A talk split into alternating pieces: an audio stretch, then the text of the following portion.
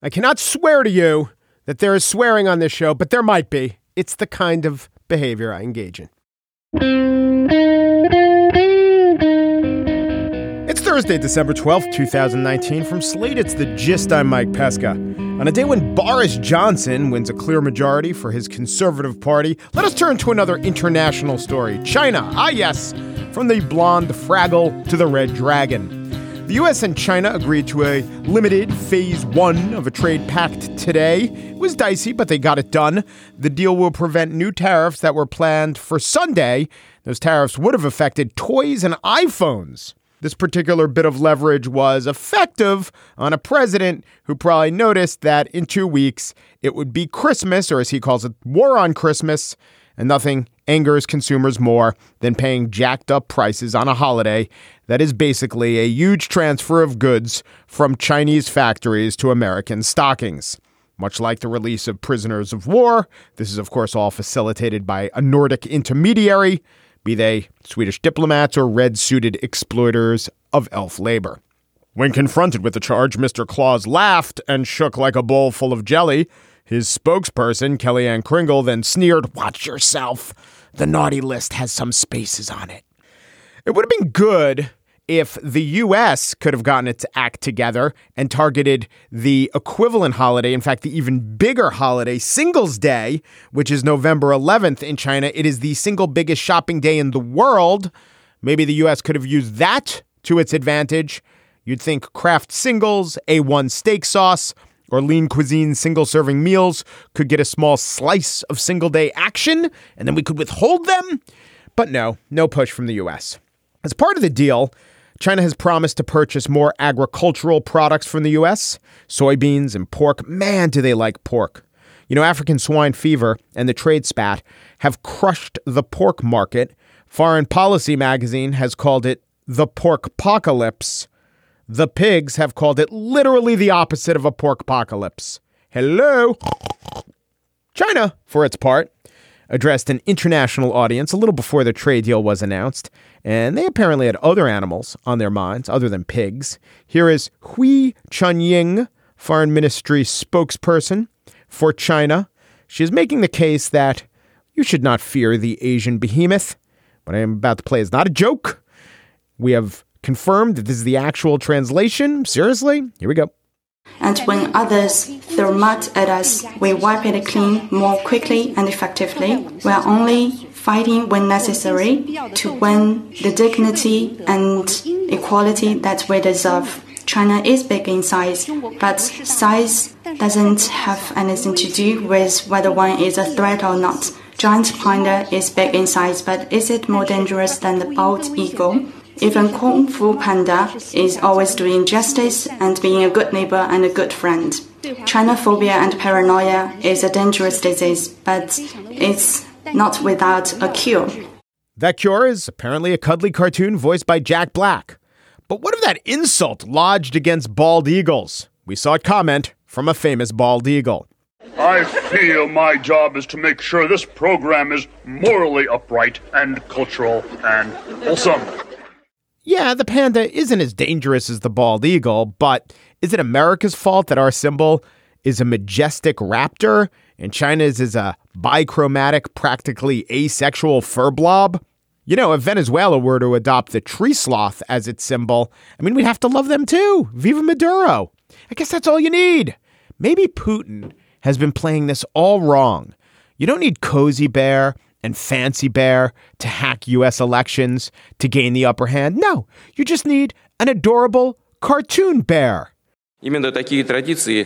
And while our country is seen as intrusive and dangerous, we really are nothing but Boris, the bumbling bear.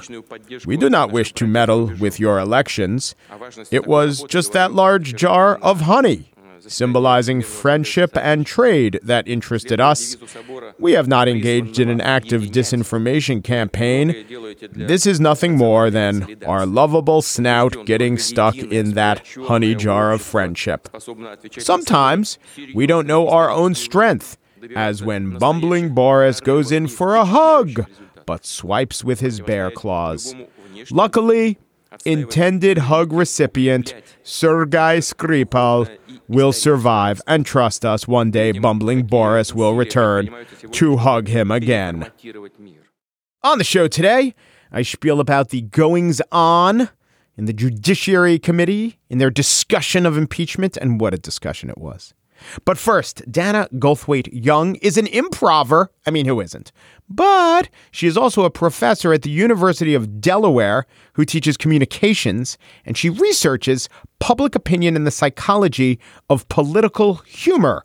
Her new book is Irony and Outrage The Polarized Landscape of Rage, Fear, and Laughter in the United States. We have a fun time, yes, anding each other into a state of near bliss.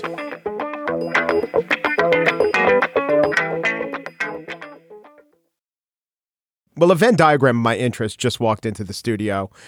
Dana Goldthwaite Young is a professor at the University of Delaware who, for weeks, months maybe, I've been wanting to get on the show. I heard her do an interview with Ezra Klein, and she's out with a new book called Irony and Outrage The Polarized Landscape of Rage, Fear, and Laughter in the United States. Here's what she does she explains what liberals find funny, what, if anything, conservatives find funny, the forms of communication that conservatives use, like liberals use humor, and then she gets down into the difference between satire, irony, exaggeration, how it all works. Thank you, uh, Professor Goldthwaite Young. Thanks for coming in. Thanks, Mike. Oh, I'm so excited. I so, am too. So let's just start with this premise that I don't really agree with, and I think you don't agree with 100%, but it's kind of true liberals are funnier than conservatives. I do think most stand up comedians are more liberal. Definitely people who make comedy films are often quite liberal, even if you can't even see it. You know, the uh, Adam McKay. I don't know how much liberalism came forth in Anchorman, but that guy's, you know, practically a Marxist. Love him, but that's, the, that's what his politics are. But there are enough exceptions. So analyze that if you will. Is it true that humor has a liberal bias? Cognitively, in terms of how it's processed in the brain, yes. Mm-hmm. So liberals and conservatives are fundamentally different, not just on the, the way that they think about issues like gun control, but you know, increasingly work shows that we are different in terms of our psychological traits. And that can actually be traced to certain biological and neurophysiological processes. And not that it's all fixed, but in general, these things come as packages. So the way that our brains are structured and wired shapes how we, we respond to the world around us, shapes how we are motivated to process information.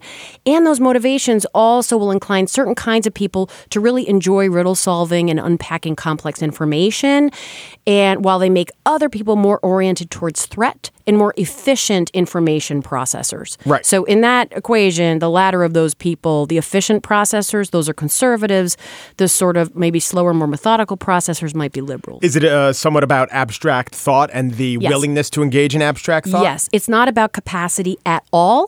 People will say, "Oh, you're just saying conservatives are stupid." Au contraire, They make good engineers. They make super good engineers. And when we look at political knowledge batteries, conservatives often score higher than liberals. So this is about motivation to engage in complex thought, a willingness to, not an ability to. Well, there are big conservatives, and this has been shown, and it's in your book, and some of the people in your book have been in this studio. The sensitivity to disgust is pretty big among conservatives, and that correlates to some of these humor traits as well. Yeah, so the, this disgust sensitivity factor is kind of wild, and it's not. It is. It's not a, a choice. I mean, that's what I, I think is fascinating. Is that I do think that there are certain kinds of people whose bodies are hardwired to orient towards threats in our environment to help keep us safe. I mean, these are the people who I think should be like our protectors and our warriors because when everybody else wants to run away from a threat, Right. like they're like ready to engage. Or, or mock a threat, ironically. Right, mock it ironically because that will Liberals help. would be- that, liberals would be that good at will that. make that zombie go away. that will. Well, there is there is a thought. You don't get so much into this, but you do a little bit. How effective satire can be. Maybe we could use satire to defang a threat. And uh, there's a lot of compelling research about the ways that works and the ways it doesn't. Right. So satire is really good at getting people to think about certain issues. It's really good at framing issues for us. I think that John Oliver did a wonderful job framing the net neutrality debate, just as Colbert was successful in framing the Citizens United super PAC issue. The Satirists generally don't go into these issues trying to like bang a drum and persuade people about something. Um, maybe a little bit more Oliver with that than Colbert. But the fact that they're engaging with these issues in these ways brings them to the top of people's minds, shapes the aspects of those issues that they're that the audience is thinking about, and it actually causes them to then dive deeper into the issues.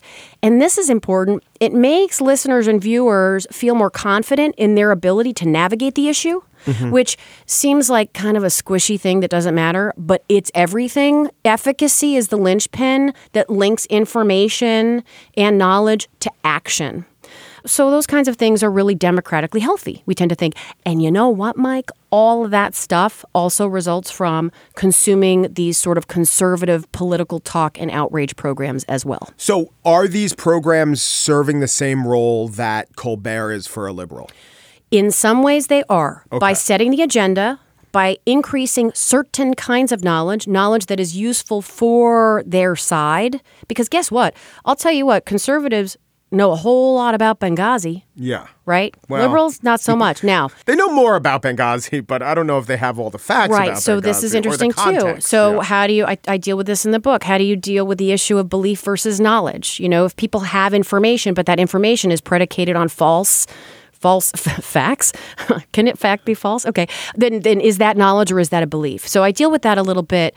The real difference between these two programs and their listeners is the fact that whereas liberals are higher in need for cognition and tolerance for ambiguity, and the content that they're exposed to is so layered and requires this mental leap to get it, like irony is kind of tricky to unpack. Yeah. Because of that it makes people kind of learn and gather information and ruminate and kind of gather more facts on the issue. It's not necessarily great at mobilizing liberals to like go attack something. Mm-hmm. Whereas the outrage, the political talk that's threat oriented, it tells you exactly who to be mad at and why to be mad at them and how, you know, if this person gets elected, we're all going to die. That kind of stuff, especially coupled with a psychology of the audience that is ready for threat. Like, show me what to look at because I'm ready to protect. Mm-hmm. That is like a perfect storm that is ideal for mobilization. And it strikes me, and how does this play in, that a lot of the very good progenitors and the people who engage in, especially talk radio, which, as you note, has the single host, and that's pretty important, they're usually funny. Not always. Like Bill O'Reilly's not funny, and Sean Hannity's not funny. But, you know, Rush Limbaugh is yeah. funny. And I don't say that like, He's funny. He he he. His satisfies, listeners find him very but funny. He, yeah. Beyond his listeners, I don't laugh out loud because it's very hard given the context and the rest of it. But if you had an unbiased checklist of what constitutes True. humor, he would check, he would often, when he was trying to, check most of the boxes. Absolutely. Exaggeration and voices and mocking the enemy and things yeah. like this. He he uses hyperbole on the regular, yes. as the kids say. You know, so he does this. they stop saying Oh, that. well, I'm 43, Mike. I don't know what kids say. My 15 year old son is like crying right now as he's listening to this. But the idea that hyperbole is humor, it absolutely is you know, there are these very, very serious people called humor scholars who have studied the psychology of hyperbole. Yes. And it is, in fact, less difficult to construct and less difficult to unpack and comprehend than is something like irony. Well, you do that study. You you yeah. studied the difference between you could have. In fact, I, I think you, what did you assemble a team of humor writers to make yeah, the jokes yourself? Yeah, my friend Don. That's cool. Yeah. So you did an experiment where you showed that it wasn't just making a joke about a subject. There are certain types of jokes that liberals might get more, and certain t- types of jokes that conservatives might get more, and or anyone would get. And the liberal joke is the ironic joke, and the conservative joke is the exaggerated joke. And exactly. there were some pretty good jokes about bears hey, and selfies thanks. in there. I appreciate that. so give, give, what's an example of like an exaggeration, and what's an example of a, an ironic way that might excite a liberal? Okay, so the, the in terms of the general definitions, when I'm talking about irony, I'm talking about describing something as amazing and wonderful when it's awful or yeah. describing something as awful when it's great. Yeah. And so understanding intent is key here because you as the listener have to understand intent and then flip everything upside down to get what it means. Yes. As opposed to hyperbole, which is simply an overstatement, right? So the Rush Limbaugh example of like classic hyperbole that people may have heard of, even if they don't listen to him, was back in the day when he described the graduate student who had testified before Congress about wanting yes. um, insurance to cover her birth control pills for pre existing like medical conditions. And he said, okay, so she wants us to pay her to have sex. And that makes her a slut, right? Makes her a slut. And the audience found that really funny. And that is one of those things where that is classic. Like he's taking the valence of the situation as presented and as it, as he actually intends it, which is that she is someone who is engaging in this behavior and she wants us to pay for it. And then he's heightening it. That's it. It's the same direction as the valence that he was starting with. Right. Okay. So the two jokes that I used in the experiment, I used a bunch of pairs of jokes, but one of them that I include in the book. Um, the key here was finding something in the news that was not political to be able to create jokes that make an argument, one, the same argument, mm-hmm. one ironically and one with exaggeration. So the ironic version was the U.S. Forest Service issued an advisory to park goers warning them to stop taking selfies with bears. Well, excuse me, U.S. Forest Service. How am I supposed to enjoy my vacation if I can't document every moment leading up to my own mauling? Right? So the obviously the valence is flipped, right? And these were videotaped like desk jokes with my friend Don Montre from Comedy Sports behind the desk and the whole thing. So it looked like a late night set. The exaggerated version was the U.S. Forest Service issued an advisory, same setup. This would be a helpful advisory to the 0.001% of the population who would actually want to take a photo of themselves with a bear if only those people could read. Mm-hmm. So again, that valence is the same. It's like these people are stupid. They're so stupid they can't read. That's it. So all of the kind of cognitive involvement that we have when we're listening, you don't think about it. You're not like, wow, this is really hard. Oh my God. But actually, fMRI studies show that, yeah, irony in particular is really hard. Now, you have this contribution that I love to the discourse about when politicians or anyone making a point, when they're using comedy, why is that effective? And I think the old way of thinking about it is something like it's disarming and it makes the user seem funny and approachable, mm-hmm. and then you're open to their argument. But you kind of try to argue that it's actually because irony and humor is a little bit taxing and we become less critical thinkers when we're faced with something humorous. Correct. So, Mike, you are alluding to the resource allocation hypothesis that was my dissertation from the Annenberg School. of Penn. Yeah. Wow. Yeah. So basically, the idea here is that because humor is layered and requires more cognitive contributions from the audience, it is implicit. The meaning is not actually stated in the text. There is a lot more activity going on in the brain. And because we have a limited capacity and working memory to work through information, which is why we do all kinds of dumb things all the time. When we're processing a joke and we're motivated to like get the punchline, we do not have the resources left over to actually challenge and take that different track, which is is this fair? Is this right? Is this accurate? Does this match the info I already have? Mm-hmm. Instead, you're like, oh, this is going to be funny. I'm going to get the joke. I'm going to get the punchline. And you're engaging in that riddle solving. So our brain can't really do two things at a time. Dana Goldthwaite Young is a professor at the University of Delaware, and her book is Irony and Outrage The Polarized Landscape of Rage, Fear, and Laughter in the United States. Thank you so much. Thank you, Mike. And now the spiel. The House Judiciary debated articles of impeachment today. The Republicans' attitude was much like the reaction to the guy who made a you can't afford theater joke to Mary Todd Lincoln in 1866. In other words, too soon. Now, Democrats in this committee uh, are determined to sweep all this uh, uh, under the rug, ignore it, uh, not let us call witnesses on it, instead, uh, rush to impeach this, uh, this president. The rush to impeach, echoed by committee Republican lawyer Steve Castor the other day, this time from a legal perspective. The artificial and arbitrary political deadline by which Democrats are determined to finish impeachment by Christmas leads to a rushed process. And today, Louie Gohmert picked up this theme. So once this thing is rushed through, probably tonight, whenever He said that, by the way, in the seventh hour of testimony, just the seventh hour today, by the way.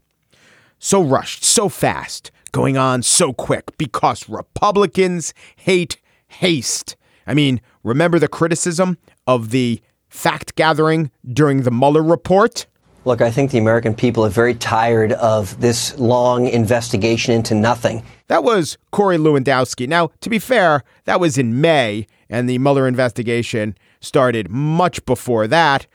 Of course, we have Hans von Spakovsky of the Heritage Foundation in April making the same complaint. But I think it's a sign that uh, the American people are tired of this. This went on for two years.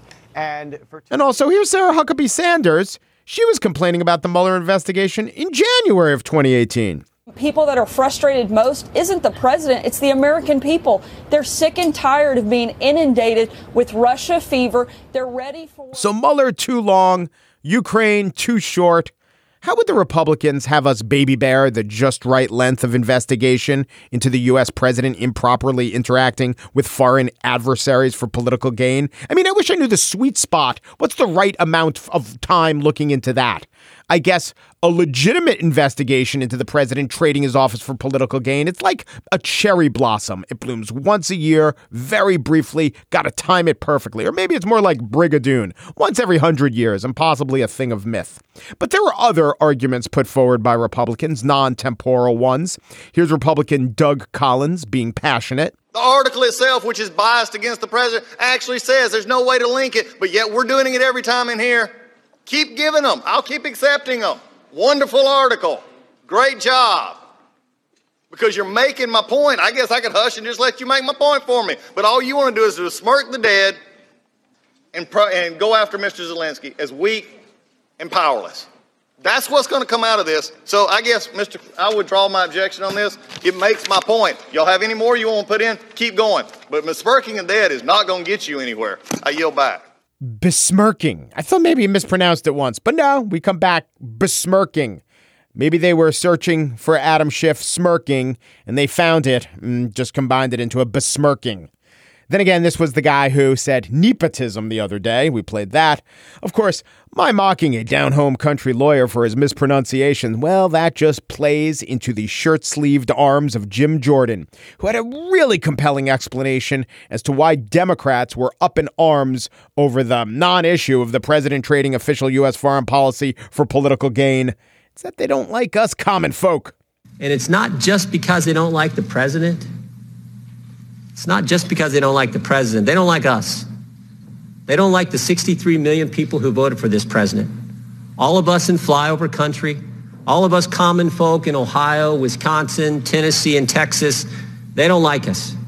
I got to say, as a supporter of impeachment, I can confirm Jim Jordan's right. I do not like Texas. The Yankees have lost to the Astros in the playoffs the last few years. Also, Willie Nelson, who needs that guy. Also, I don't like Ohio. It's got three vowels. It's got one consonant. The consonant's H. What's that all about? And don't get me started on Wisconsin. Cheese curds. I mean, those curds didn't fight against ISIS. But I've been stymied. I've been stuck on a way to get back at these states and the people who live there. All these horrible flyover people as I fly over Wisconsin and Texas and Tennessee. Kind of a dumb flight path, if you ask me. But I have no means of attack uh, as a hater of the simple folk. And by the way, if you ask me, I'd have said folks because I pluralize with S's in the big city. We also say besmirching. So who needs us, right? I do, I do, and I have long been looking at just some effective way to stick it to those rubes, to stick it to the folk. So I bided my time, and I waited, because I knew that one day the president would offer to withhold aid to help his political chances, and that's when I would say, yes, yes, the entire Austin metro area is going to pay. Aha! Take that, Appleton and Fond du Lac and Eau Claire and Kenosha. Ha ha! The time is mine. Rushed? No, sir. The opposite of rushed. Patience. Waiting. Vengeance. All right, let's hear it one more time. But misworking and dead is not going to get you anywhere. I rest my case.